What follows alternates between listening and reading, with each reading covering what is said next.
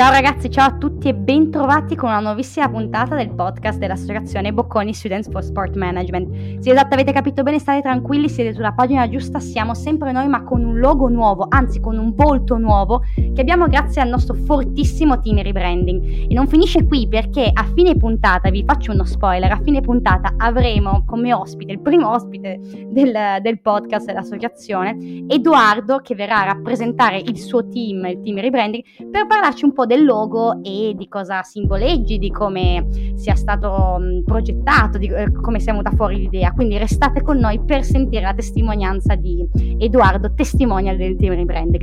Ma torniamo a noi, io mi chiamo Francesca Pisaroni, ma avevamo già avuto il piacere di conoscerci nella puntata di presentazione del progetto e oggi sono qui con la mia collega e amica Gaia. Ciao a tutti ragazzi e ragazze, mi presento, io sono Gaia Barbarino. Per parlarvi di un argomento che abbiamo molto a cuore, che vogliamo andare a analizzare e a capire insieme a voi, ovvero il divario di retribuzione all'interno del mondo sportivo tra maschi e femmine.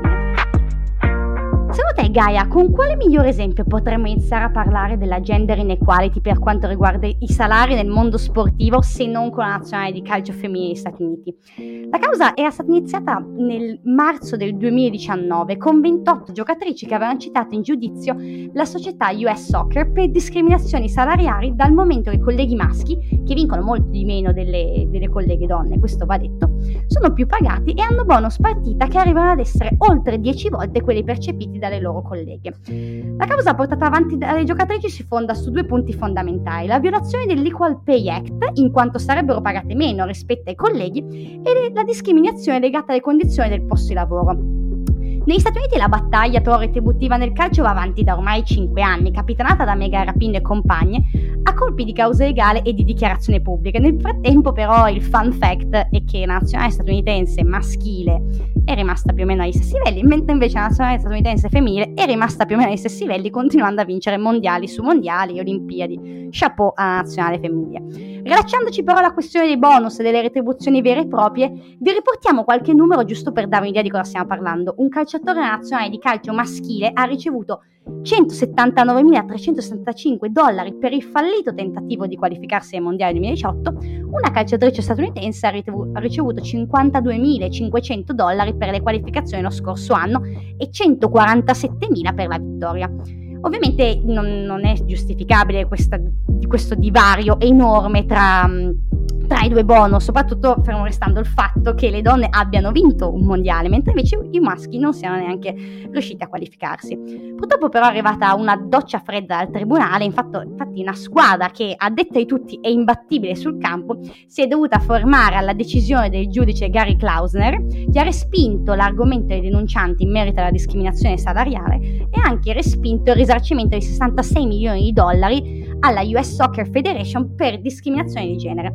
Ha poi rimandato a giudizio successivo le loro lamentele sulla disparità di trattamento per quanto riguarda alloggi, viaggi e altro. Ovviamente Mega Rapino non si è detta per nulla soddisfatta dell'esito della deciso dal, dal, tribunale ha detto che continuerà a lottare per raggiungere finalmente questo, questo equal pay per cui tanto si battono le donne. Ovviamente però vorremmo anche fare un disclaimer per quanto riguarda i, comp- i compensi percepiti da calciatori e calciatrici. Infatti noi sappiamo benissimo in quanto economiste ma anche in quanto amanti del mondo del pallone che i calciatori che operano in squadre private vengono pagati più delle calciatrici perché c'è una differenza abissale per quanto riguarda i diritti televisivi, sponsorizzazione delle squadre e dei singoli atleti che vanno a negoziare con gli specifici sponsor e che sappiamo benissimo che il reddito di un atleta sia maggiore a quello di un atleta donna dato che facendo la somma di tutte, queste, di tutte queste cose poi viene fuori una cifra che è nettamente più alta. Questo però per quanto riguarda le squadre private, mentre invece quando si parla ai nazionali ci si aspetta che la storia sia un pochino diversa ed è questo per cui si batte soprattutto Megan Rapino. Ma Gaia, se non sbaglio, mi sembra che anche il Brasile abbia dovuto affrontare una situazione molto simile e mi sembra anche che abbia avuto risvolti diversi. Esatto Francesca, ti sei informata bene. La battaglia dell'Equal Pay è stata portata avanti anche in Brasile sin dal 2006, in particolar modo da un'icona del calcio mondiale femminile, ossia la giocatrice Marta De Vieira. Dai dati e dalle statistiche è impressionante vedere come una giocatrice del suo calibro e soprattutto della sua bravura annualmente con la nazionale brasiliana prenda poco meno di quello che Ronaldo percepisce in una settimana con la sua nazionale portoghese. Ovviamente, come hai detto tu, sono numerosi i fattori dietro a questi ingaggi, come gli spettatori per partita, i diritti televisivi, la grande fama del gioco maschile, ma vedendo giocare Marta penso che nessuno sia d'accordo con la presunta meritocrazia di questo gap di ingaggio.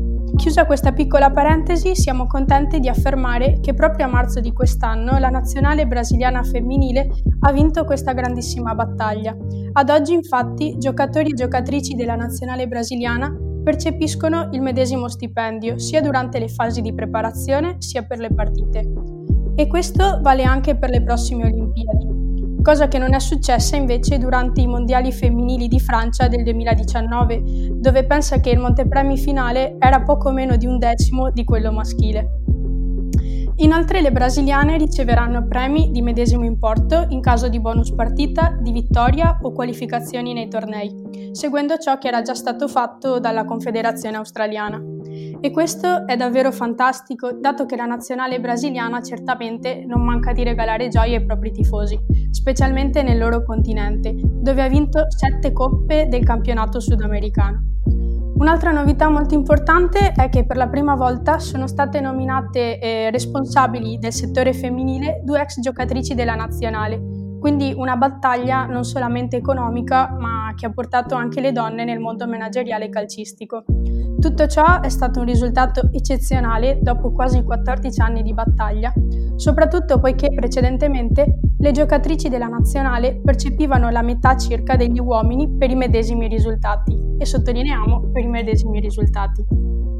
Abbiamo poi anche in Europa una grandissima giocatrice che si è battuta per il gap salariale tra donne e uomini e parliamo appunto della norvegese Ada Egenberg, attuale giocatrice dell'Olympique Lyon e non una voce qualunque, dato che è stata il primo pallone d'oro della storia del calcio femminile, che ha scelto di non partecipare quindi di non prendere parte ai mondiali di Francia femminili del 2019 per via della disparità di trattamento economico tra calciatori e calciatrici della sua federazione, oltre a non avere le medesime strutture e attrezzature per gli allenamenti.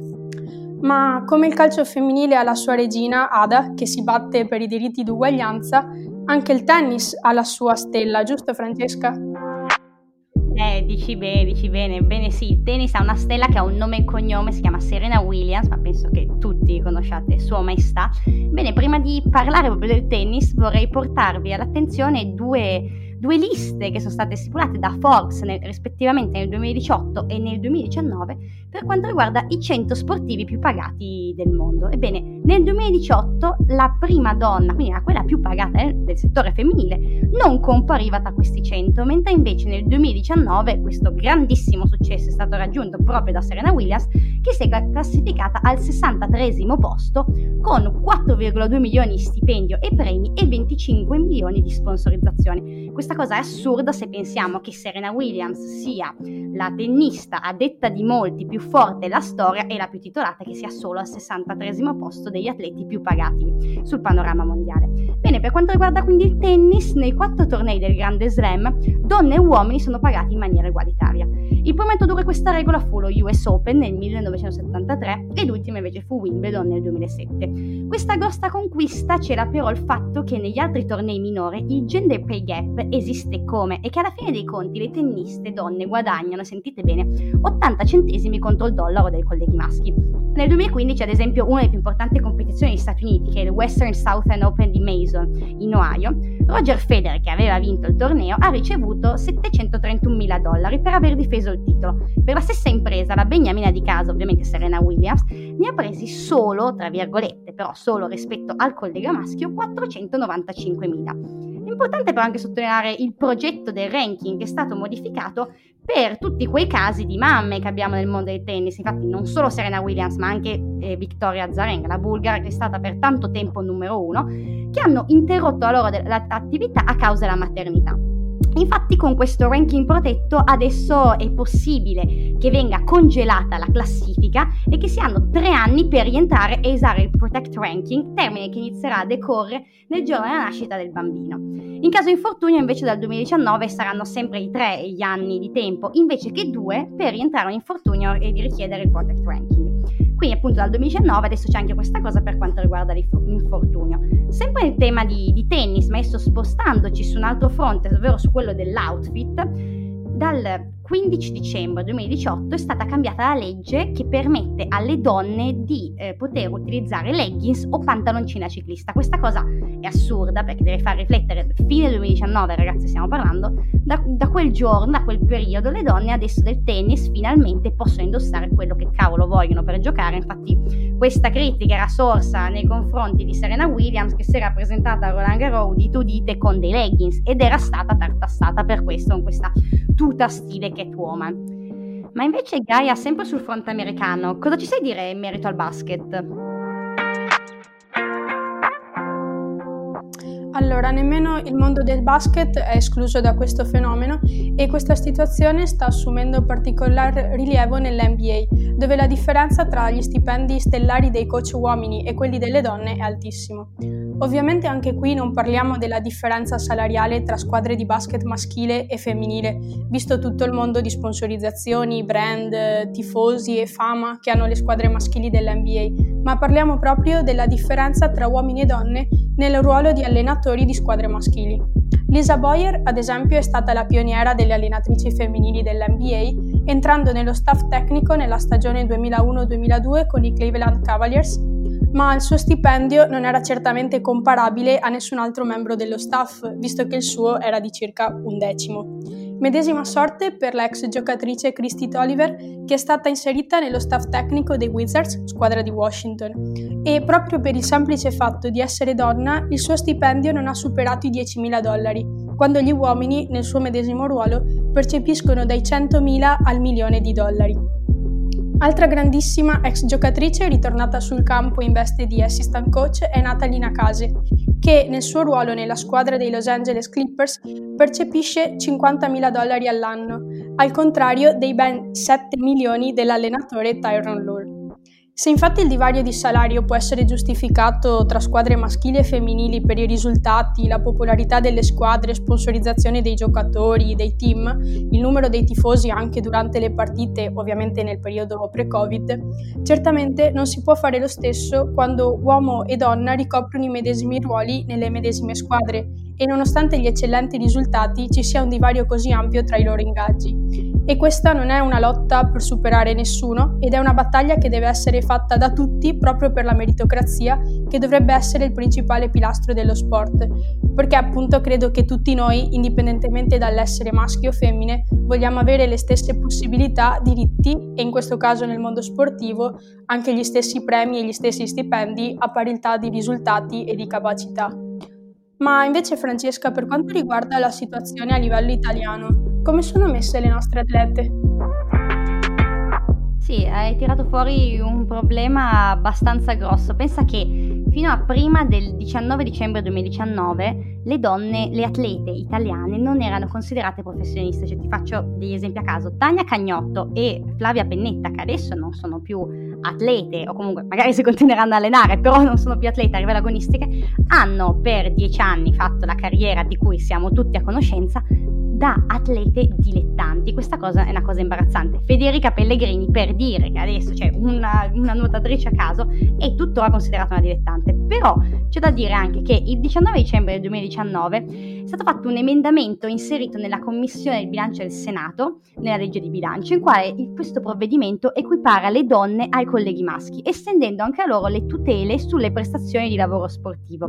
La palla però ora deve, passa infatti alle singole federazioni sportive per poter effettivamente affermare il professionismo in rosa. Infatti è stato, detto, è stato chiesto anche a Saragama, capitano della Juventus femminile e anche della nazionale femminile di calcio, se adesso le donne siano considerate professioniste. Lei ha detto no, non ancora, però comunque siamo sulla buona strada. Quindi purtroppo noi andiamo a magari a criticare anche la situazione negli Stati Uniti quando poi faremmo bene a guardare, guardare in casa nostra, anche se però in realtà sono stati fatti molti passi in avanti, quindi speriamo che la situazione possa evolversi per il meglio.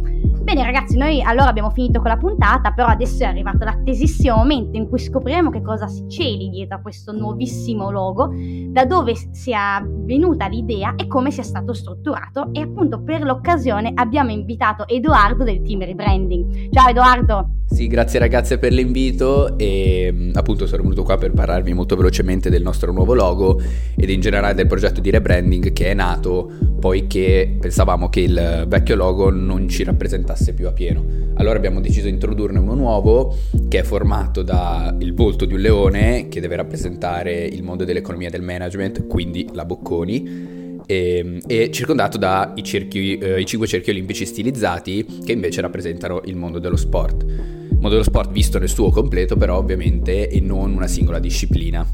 È stato un processo abbastanza lungo, abbiamo ricevuto, ricevuto moltissime idee, tutte molto interessanti, ma pensavamo che questi due o tre elementi fossero quelli che rappresentavano al meglio quello che facevamo all'interno di questa associazione. Eh, comunque, se avete domande o curiosità riguardo al logo, potete tranquillamente scriverci su Instagram e saremo molto felici di rispondervi. Oh, che bello Edoardo, grazie mille per la spiegazione che ci hai fornito. E niente ragazzi, noi quindi per oggi abbiamo finito, mi raccomando restate connessi. E seguite le nostre pagine Facebook, Instagram e LinkedIn. Giustissimo, ovviamente, grazie Gaia. E niente ragazzi, alla prossima, ciao! Ciao!